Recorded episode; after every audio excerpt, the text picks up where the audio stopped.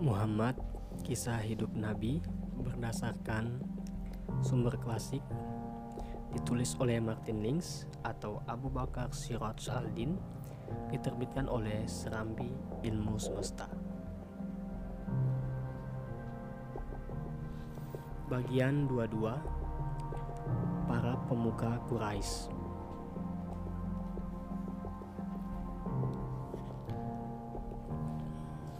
Pengikut Nabi terus bertambah. Namun, setiap kali seorang mualaf datang menghadap Nabi dan mengucapkan syahadat, kebanyakan seorang budak. Bekas budak, warga Quraisy pinggiran atau pemuda Quraisy lembah dari keluarga berpengaruh, tetapi dirinya sendiri tidak memiliki pengaruh. Keislamannya semakin melipat gandakan kebencian orang tua dan para pemuka sekutunya. Abdul Abdul Rahman, Abdul Al-Rahman, Hamzah, dan Arkam adalah pengecualian. Namun, mereka bukanlah para pemuka. Nabi sangat berharap dapat menundukkan beberapa pemuka bukan salah seorang dari bukan salah seorang dari mereka, bahkan bukan pamannya Abu Talib yang belum juga bersedia bergabung dengannya. Jika beliau didukung oleh orang seperti paman Abu Jahal, Walid yang bukan saja kepala Bani Makhzum, melainkan juga jika boleh dibilang pemimpin informal Quraisy, maka itu akan sangat membantu penyebaran misinya. Walid tampaknya lebih terbuka diajak berdiskusi dibandingkan yang lainnya.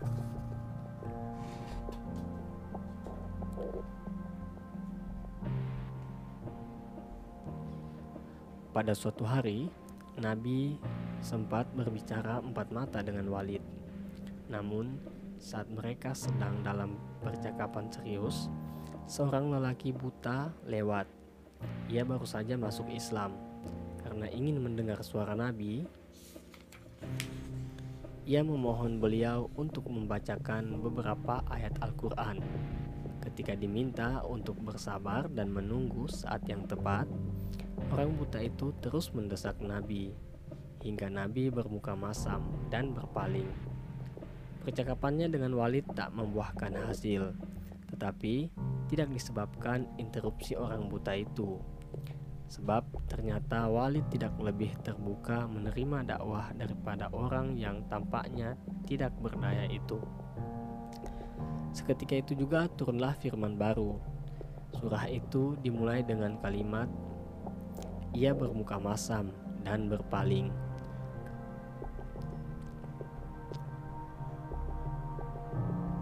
Karena seorang buta datang kepadanya.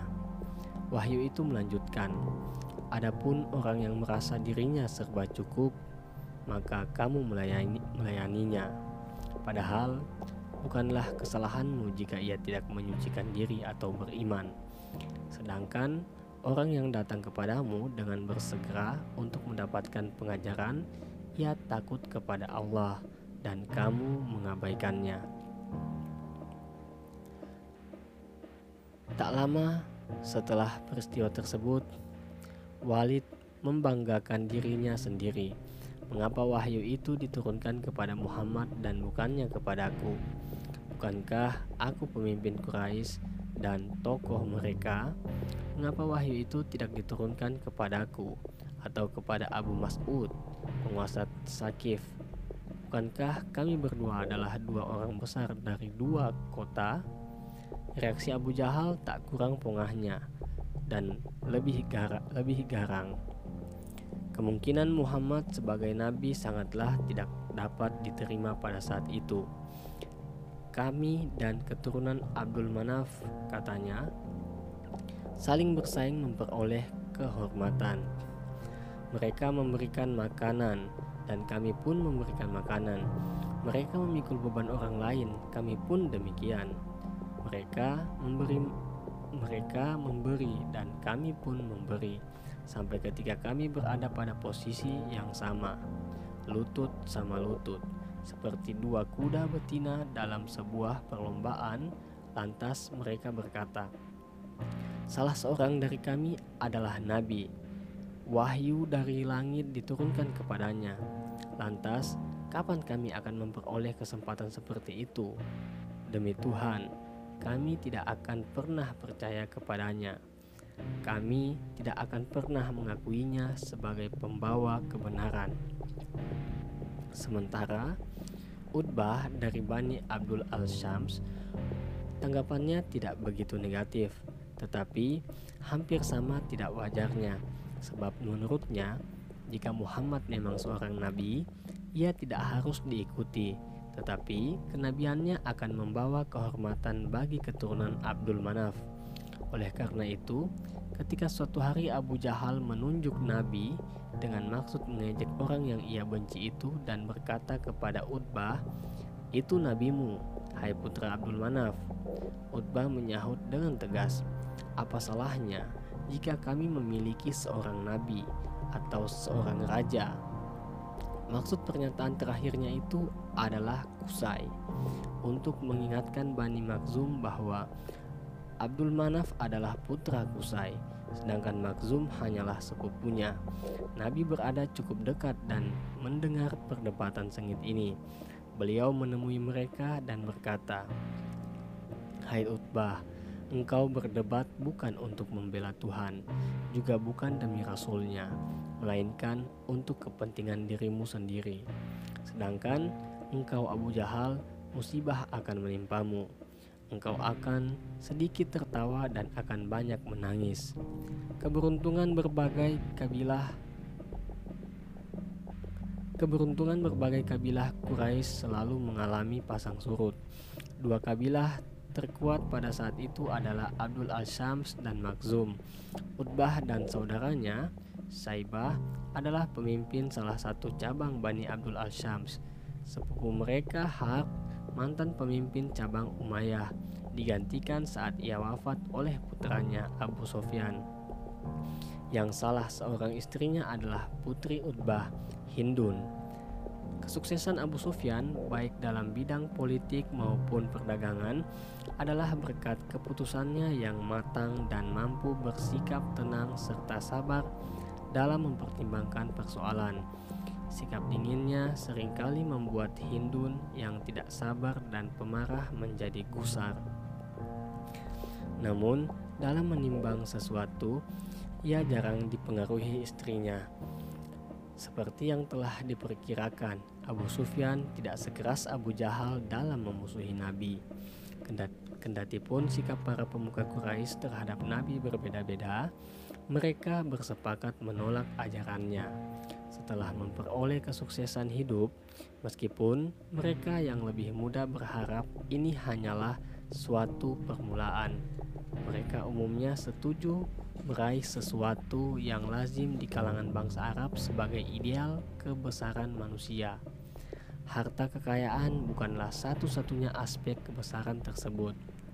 Namun, kenyataannya kekayaan hampir menjadi kebutuhan utama untuk mencapai berbagai tujuan. Orang terkemuka pastilah diminta menjadi sekutu dan pelindung yang berarti ia sendiri haruslah memiliki sekutu yang dapat diandalkan.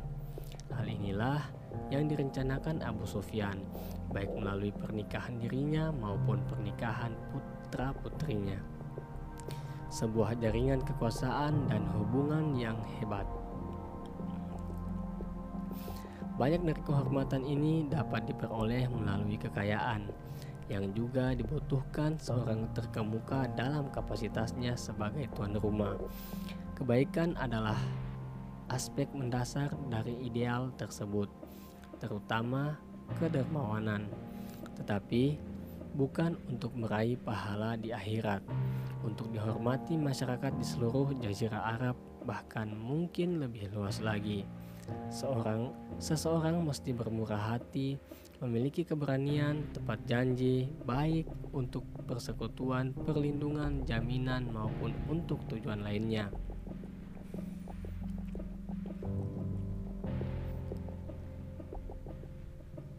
dipuji karena berbagai kebaikan dalam hidup ini dan setelah mati bagi mereka adalah kehormatan dan keabadian yang memberikan makna hidup. Orang seperti Walid merasakan kebesaran semacam itu. Secara umum, itulah yang membangkitkan rasa bangga dari yang secara umum itulah yang membangkitkan rasa bangga diri sehingga mereka tuli terhadap ajaran yang menekankan kefanaan hidup duniawi, kefanaan semua kesuksesan yang mereka raih. Keabadian mereka bergantung pada warisan Arab, seperti ideal Arab yang dilestarikan sejak dulu hingga masa yang akan datang. Mereka semuanya mereka semuanya peka dalam tingkat yang berbeda-beda terhadap keindahan bahasa Al-Qur'an. Namun, jiwa mereka langsung menutup diri terhadap makna yang dikandungnya, terutama terhadap terhadap berbagai ayat yang menyatakan bahwa mereka dan leluhurnya yang terhormat tidak memperoleh apa-apa serta semua usaha mereka akan sia-sia.